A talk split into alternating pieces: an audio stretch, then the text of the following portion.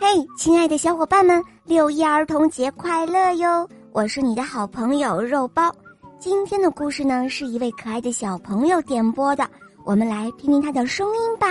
大家好，我是树心柔，今年6岁了，我来自上海。我喜欢小肉包童话《恶魔岛狮王复仇记》，我也喜欢《萌猫森林记》。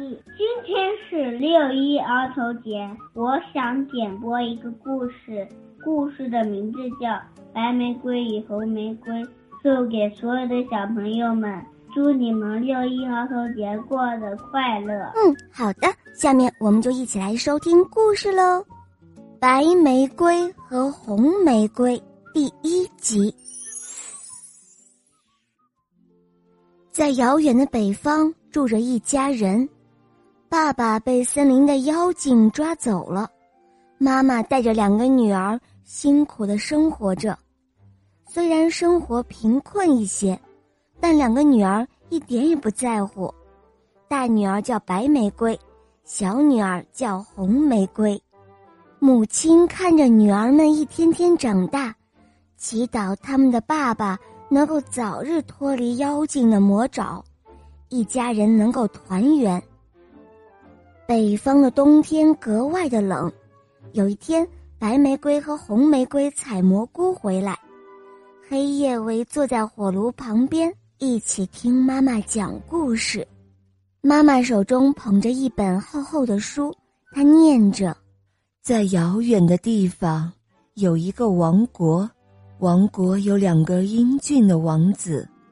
老国王消灭了大魔王，小魔王想要报复老国王，有一天变成了一个受伤的老婆婆。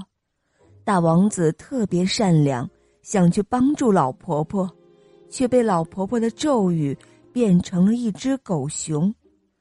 小王子便不顾阻拦离开了王国，去森林中寻找哥哥。讲到这里，妈妈揉了揉眼睛，合上了书，她说：好了，孩子们，今天就讲到这里，明天我们再念，你们要早一点睡觉哦。红玫瑰说：不，妈妈，再念一会儿吧，现在我还不困呢。白玫瑰也点点头，但是妈妈还是把书放入了书柜，准备睡觉。忽然传来一阵急促的敲门声，声音很大，白玫瑰和红玫瑰都害怕地躲到了椅子后面。妈妈说：孩子们，不用害怕，可能是赶路的人遇到了风雪，需要借宿的。白玫瑰，你赶快去开门吧。白玫瑰虽然害怕，但还是小心地过去开门了。打开门，她尖叫了一声，便跑到了火炉旁。妈妈看了一下，原来是一只很大的熊。孩子们，不要害怕，是熊先生。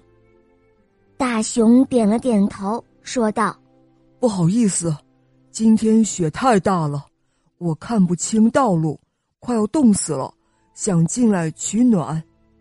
白玫瑰和红玫瑰便上前去帮助大熊，把他身上的积雪都弄掉。由于天气寒冷，积雪已经冻在熊先生的背上。